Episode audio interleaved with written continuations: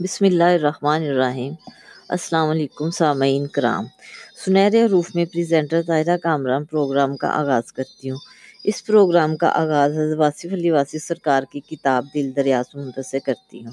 آئیے سیگمنٹ کی طرف چلتے ہیں۔ آج کا ٹاپک ہے رزق۔ آپ فرماتے ہیں، مخلوق کے خالق کا دعویٰ ہے کہ وہ زمین پر چلنے والے ہر جاندار کے رزق کا کفیل ہے۔ اس میں سب مخلوق شامل ہے، انسان، حیوان، کیڑے، مکوڑے، مرغوں، ماہی غرض کے ہر ذی جان اور ذی روح بغیر کسی استثناء کے۔ رزق صرف یہی نہیں کہ جیب میں مال ہو، بلکہ ہماری ہر صفت رزق ہے اور ہماری ہر استعداد رزق ہے، بینائی رزق ہے، گویائی رزق ہے، خیال رزق ہے، احساس رزق ہے، سماعت رزق ہے۔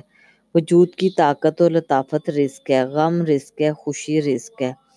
علم رزق ہے، محبت رزق ہے، حسن رزق ہے، ذوق جمال رزق ہے۔ اور سب سے بڑی بات یہ کہ ایمان بھی رزق ہے۔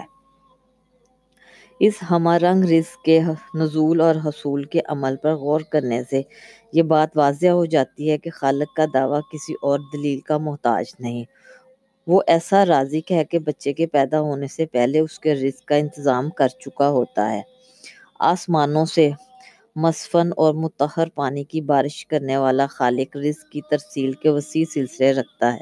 انسان سمجھ نہیں سکتا آج کے انسان جھگڑالو ہو گیا ہے، وہ تسلیم سے حاصل ہونے والی تعلیم سے محروم ہو چکا ہے۔ یہی وجہ ہے کہ وہ رزق کے وسیع و عظیم پھیلاؤ کو دیکھتا تو ہے، سمجھتا نہیں۔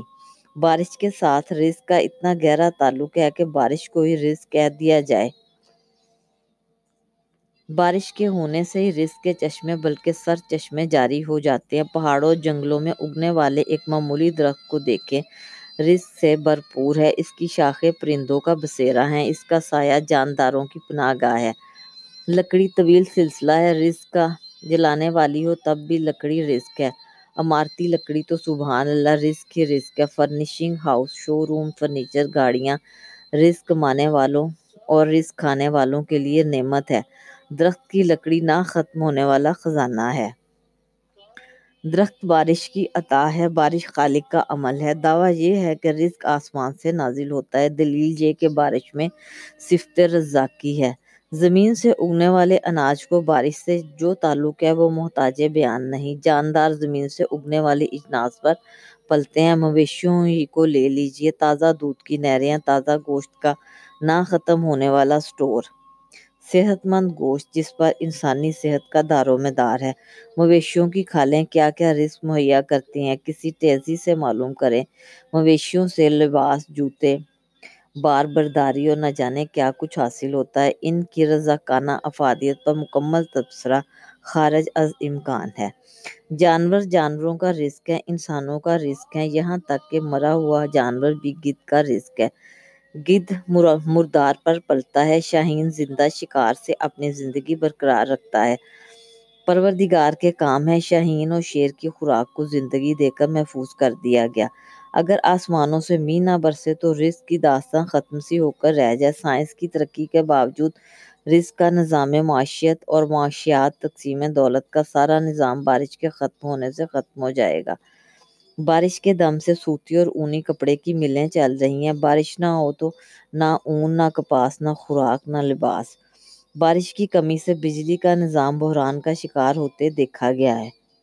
رزق کی تقسیم و ترسیل کا نظام آسمان سے برسنے والی پانی پر ہے۔ پانی کی کمی سے قحط سالی اپنے ظالم جبڑوں میں انسان کو دبوچ لیتی ہے۔ یاد رکھنے والی بات یہ ہے کہ بارش منشائے الہی ہے یہ عطائے رحمانی بغیر کسی معاوضے کے ہے۔ انسانی آنکھ کو قدرت نے بینائی کا رزق عطا کیا اور اس بینا آنکھ کے لیے نظاروں کے خزانے موجود ہے کائنات کے منور مناظر انسان کی ضیافت نگاہ کا سامان ہے۔ کوہساروں سے ریگزاروں تک نظر کا رزق نظاروں کے حسن میں پھیلا دیا گیا ہے۔ یہ سب بغیر معاوضے کے ہیں۔ ایسے محسوس ہوتا ہے کہ مشرق سے طلوع ہونے والا سورج رزق کے خزانے بکھیرتا اور مغرب میں غروب ہوتا ہے اور پھر رات ایک الگ قسم کا رزق راحت جاں کے لیے تقسیم کرتی ہے۔ پرسکون نیند ایک عظیم دولت ہے، مفت ملتی ہے، اس پر کروڑوں روپے نثار۔ سورج پھلوں کو رس عطا کرتا ہے، چاند مٹھاس بخشتا ہے، ستارے صاحبان فکر کو دولت افکار سے مالا مال کرتے ہیں۔ غرض کہ اس کائنات کا ہر موسم اور ہر لمحہ کسی نہ کسی انداز سے رزق تقسیم کرتا ہی رہتا ہے۔ انسان کا رزق اس کے اپنے وجود کے کسی حصے میں پنہا ہوتا ہے، اس صلاحیت کو دریافت کرنا ہی انسان کا فرض ہے۔ اس کے بعد حصول رزق کا مسئلہ ختم ہو جاتا ہے۔ کچھ لوگوں کا رزق ان کے ذہن میں ہوتا ہے، ان کی ذہنی صلاحیت رزق بنتی ہی چلی جاتی ہے۔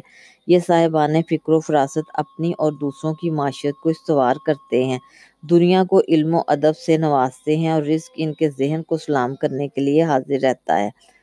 کچھ انسانوں کا رزق ان کے گلے میں ہوتا ہے۔ سریلا، رسیلا، نغمہ یوں بھی رزق ہے اور یوں بھی گلوکار کا گلا سونے کی کان سے کیا کم ہوگا۔ اس نغمگی سے کتنے اداروں، کتنے افراد کا رزق وابستہ ہے۔ صاحب آواز کے ساتھ صاحب ساز کو بھی نواز دیا جاتا ہے۔ مزدوروں اور ورکروں کا رزق ان کے بازوؤں میں ہے۔ جسمانی طاقت جو قدرت کی عطا ہے، ذریعہ رزق بھی ہے۔ ہاتھ چلتے ہیں اور پیٹ پلتے ہیں۔ کاسب کا رزق کسب میں ہے۔ کاسب امیر ہو یا غریب ہو اللہ کا دوست ہے۔ کچھ ممالک میں جنسیات بھی معاشیات کا ایک حصہ ہے گمراہی ہے، لیکن رزق سے وابستہ ہے۔ گناہ تو ہے، لیکن رزق کا ذریعہ ہے۔ اس مقام پر مذہب انسان کی رہنمائی کرتا ہے۔ مذہب بتاتا ہے کہ حلال کیا ہے، حرام کیا ہے۔ جائز کیا ہے، ناجائز کیا ہے، ثواب کیا ہے، عذاب کیا ہے، کرم کیا ہے، ستم کیا ہے، مذہب غور کرنے کی دعوت دیتا ہے کہ آخر رزق کی ضرورت کیا ہے۔ زندگی گزارنے کے لیے رزق چاہیے۔ ماں کی گود سے قبر تک کا سفر ہے، کتنا زیادہ راہ چاہیے۔ ہم مال بڑھاتے ہیں جو بھول جاتے ہیں کہ زندگی کم ہوتی جا رہی ہے، سانس کی آ رہی ہستی کا شجر کاٹ رہی ہے۔ زندگی برف کی سل کی طرح پگھلتی ہی چلی جاتی ہے، یہ پونجی گھٹتی جا رہی ہے، دولت موت سے نہیں بچا سکتی۔ سانس بند ہو جائے تو رزق کی تمام افادیت ہمارے لیے ہمیشہ کے لیے ختم ہو جاتی ہے۔ جائز ضروریات کو ناجائز کمائی سے پورا کرنا حماقت بھی ہے اور گناہ بھی۔ رشوت کے مال پر پلنے والی اولاد لازمی طور پر باغی ہوگی۔ بے ادب ہوگی، گستاخ ہوگی، دوہرا عذاب ہے۔ عاقبت بھی برباد اور اولاد بھی برباد۔ تقاصر زر نے انسان کو اتنا غافل اور اندھا بنا دیا ہے کہ اس کی آنکھ بند ہونے سے پہلے کھل ہی نہیں سکتی۔ انسان دولت کے حصول کی خواہش میں پاگل سا ہو گیا ہے۔ دولت زندگی کے لیے لیکن آج کی زندگی صرف دولت کے لیے ہے۔ سوچنا چاہیے کہ صرف پیسہ ہی رزق نہیں۔ ایک قسم کا رزق حاصل کرنے کے لیے دوسری قسم کا رزق ضائع کرنا کم عقلی ہے۔ دین کو دے کر دولت دنیا حاصل کی تو بھی کس کام کی؟ وطن چھوڑ کر پیسہ لیا تو کیا لیا؟ جہنم میں لے جانے والی دولت سے وہ غریبی بہتر ہے جو جنت کی راہ دکھائے۔ خیر و شر کا شعور نہ ہو تو امیر غریب کی بحث ابس ہے۔ کائنات میں دولت کی یکساں تقسیم کی خواہش ایک ایسا خواب ہے جو اس وقت تک شرمندہ تعبیر نہیں ہو سکتا۔ جب تک کوے اور مور کو ایک جیسے پر نہیں ملتے یا شیر اور گیدڑ کو ایک جیسا مزاج نہیں ملتا۔ اچھا امیر بہت اچھا ہوتا ہے، برا غریب بہت برا۔ اچھا امیر وہ ہے جو اپنے مال سے اپنے محروم بھائی کی خدمت کرے۔ برا غریب وہ ہے جو دوسروں کے مال کو باطل طریقے سے حاصل کرنا چاہے یعنی چوری، ڈاکہ، رشوت کے ذریعہ سے۔ آزادی پرواز۔